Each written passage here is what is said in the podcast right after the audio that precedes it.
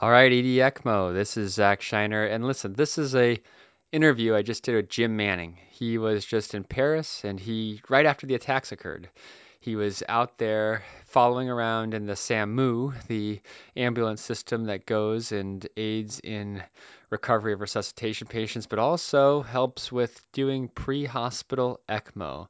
This is an interview that I did with Jim, with we're just hanging out while he is inside of the headquarters for Paris for ambulance transfers. All right. See, see for the most part. So what you're looking at behind me is the uh, is the de Paris uh, Communication Center, and in here they have several people that are answering calls um, just trying to triage and determine, you know, whether they need ambulances, whether they need a physician response vehicle like one of the SAMU vehicles, um, or just need advice.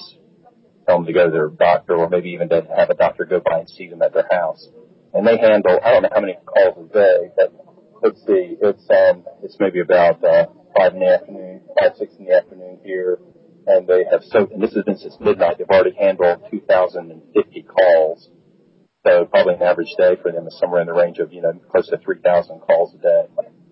And uh, they have physicians here that are actually, I think if I move this way, there are physicians that are sitting here. There are two, two, two, probably at least two physicians at a time that are on answering calls and giving patients advice or trying to sort out, um, you know, do they need a, a, a physician to come to to uh, to the house to see them or not. So um, it's a it's a pretty slick operation up on the up on the, the ceiling you can see, or up at high you can see there are two television screens. And one of those is, uh, is is a board that tracks all the telephone calls, how many are waiting, and how many they're answering you know quickly, or how fast within like 20 seconds or 40 seconds. Sort of a QA uh, um, effort that's ongoing as they're as they're working. They also have televisions that uh, have two television screens that have two different news agencies where they're following all the latest events by by, by television and most of the entire time I've been here, for the most part, it's all been about the uh, you know post response to the to the terrorist attacks on on Friday the 13th.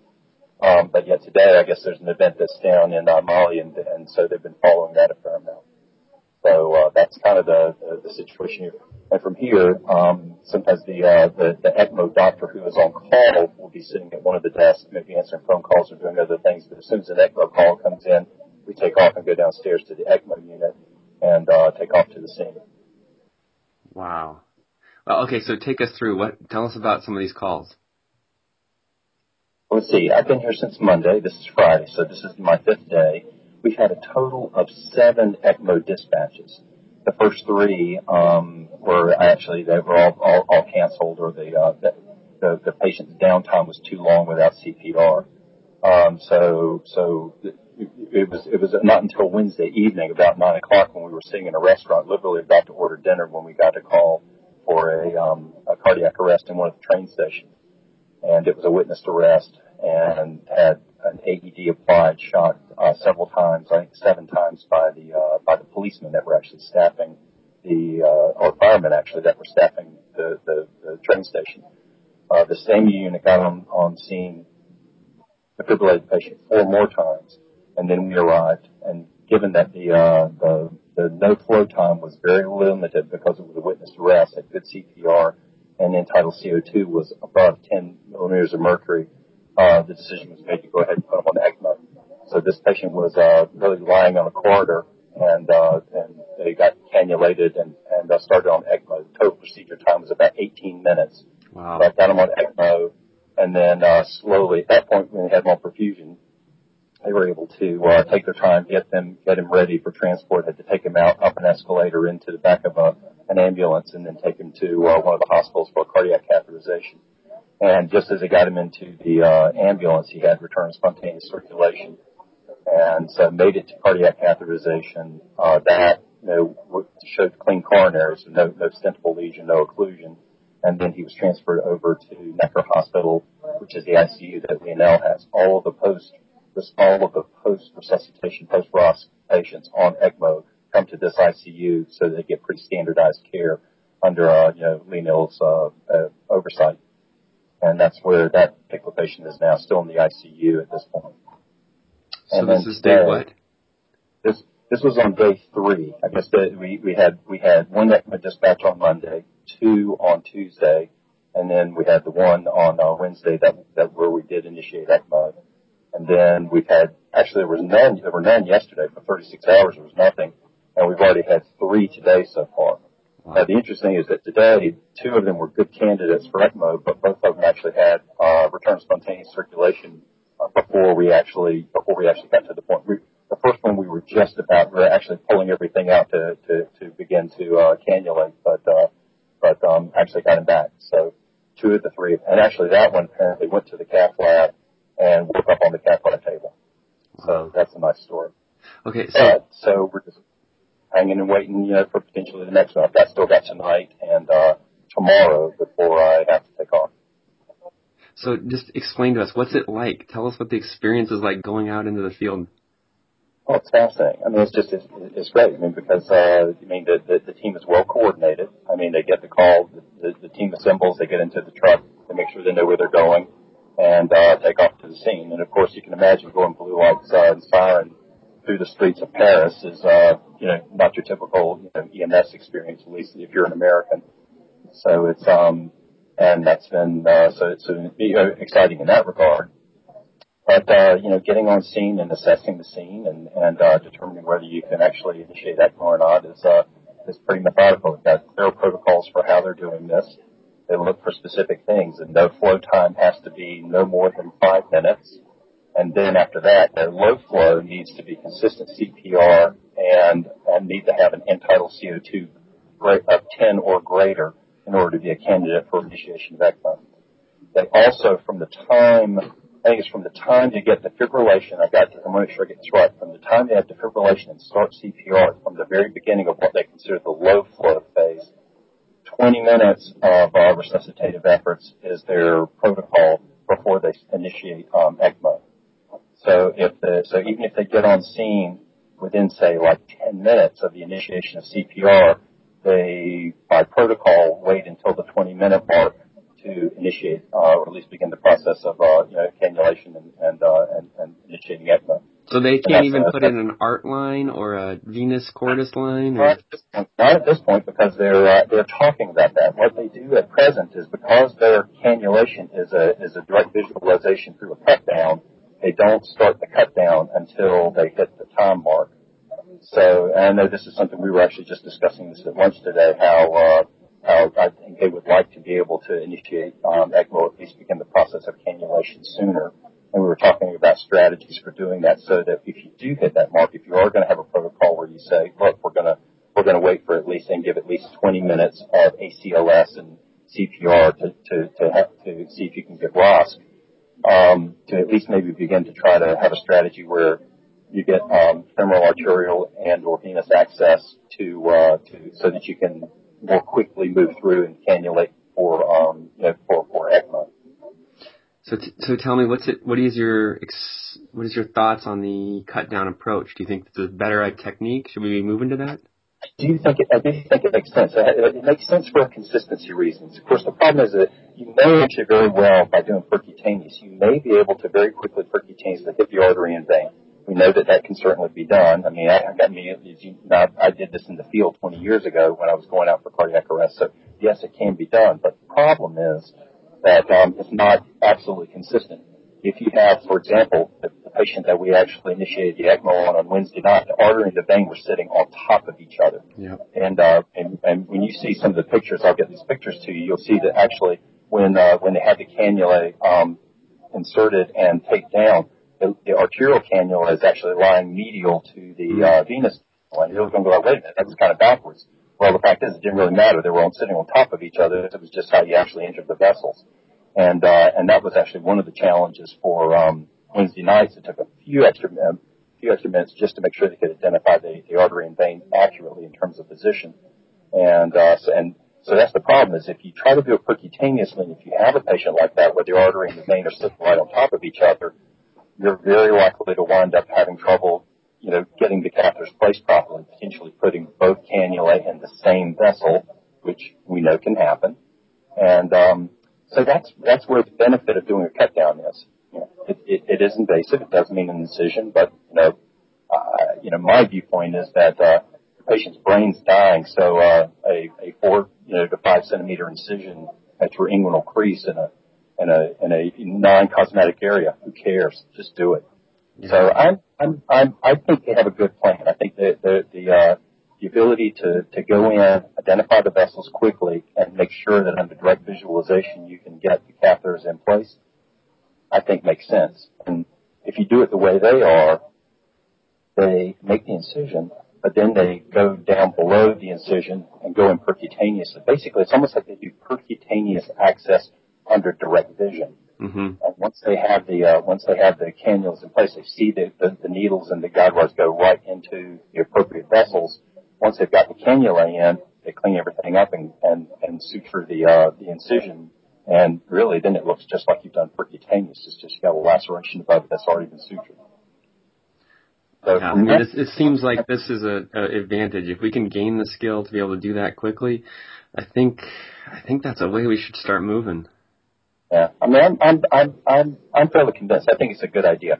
I I could I could I could um I could make maybe the argument, or at least you know see the rationale for saying, okay, you've got maybe, for example, what I used to do when I went into the field just for pressure catheters.